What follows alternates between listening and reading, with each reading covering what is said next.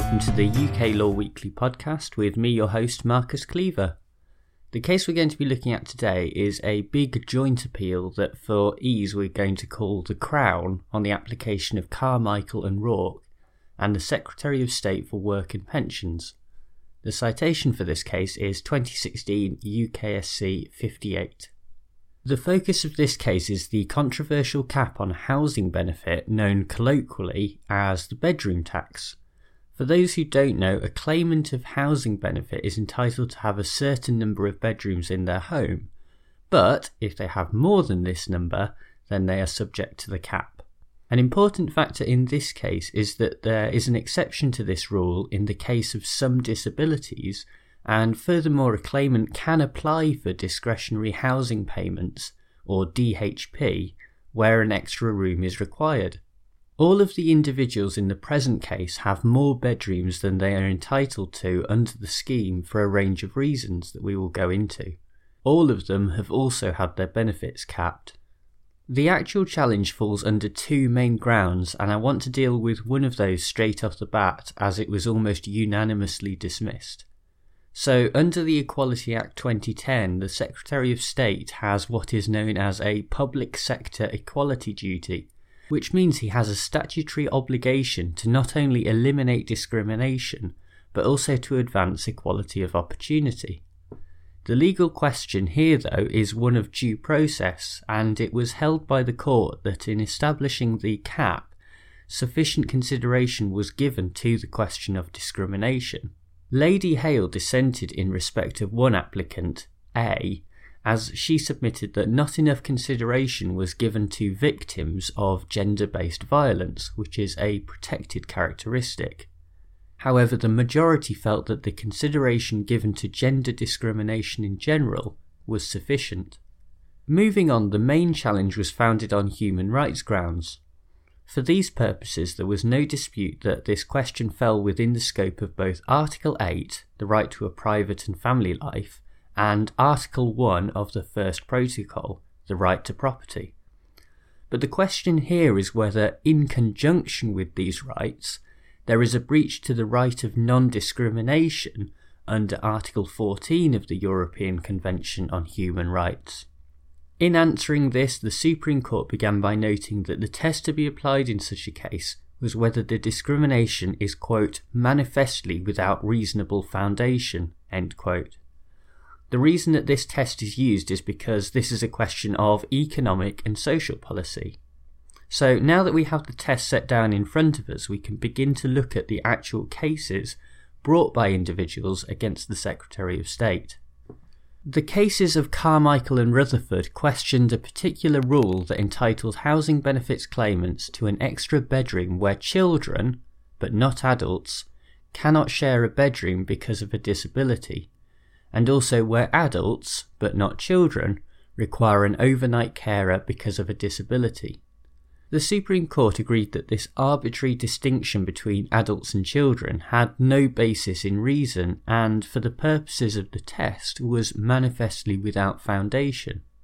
However, while Carmichael and Rutherford were successful in their case, all of the other applicants who either had a disability themselves or a family member with a disability failed because their need for an additional bedroom was not directly connected to that disability.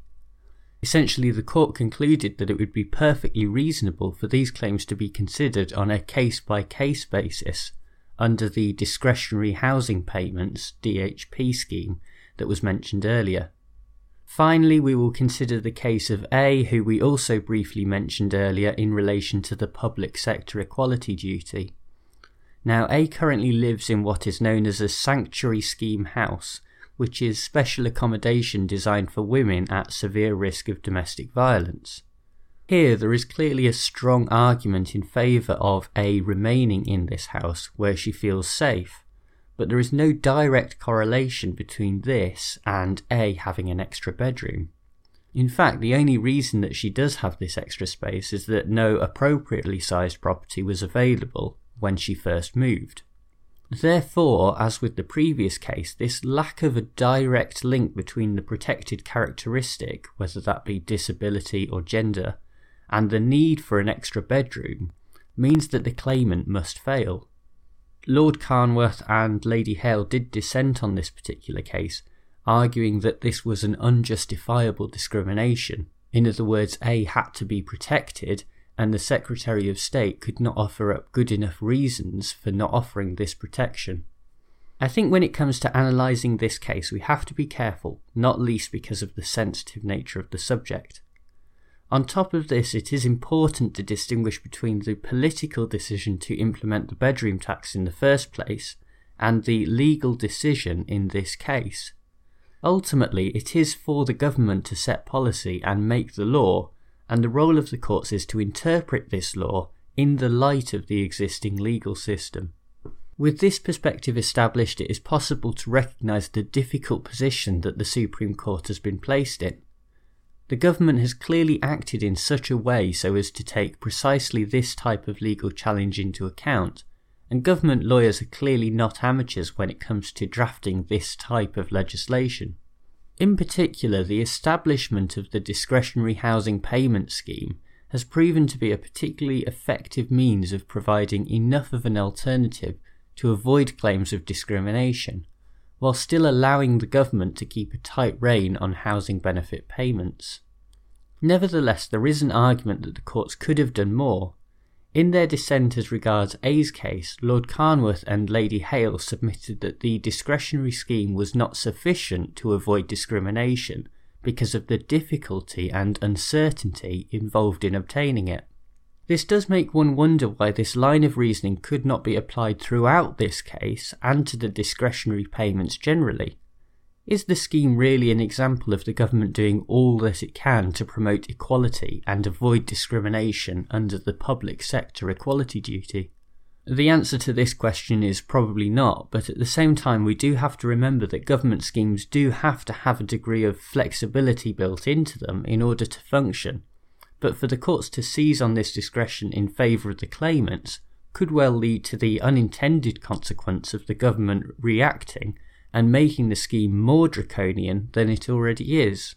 Once you have read enough of these types of cases that involve challenges to government departments, you begin to realise that in many ways the courts have to pick their battles, and ultimately this is one they probably know they're not going to win. Well, thank you very much for listening to this podcast episode. If you did enjoy it, make sure to leave a rating and a review on iTunes. Apart from that, I look forward to speaking to you next week. Bye!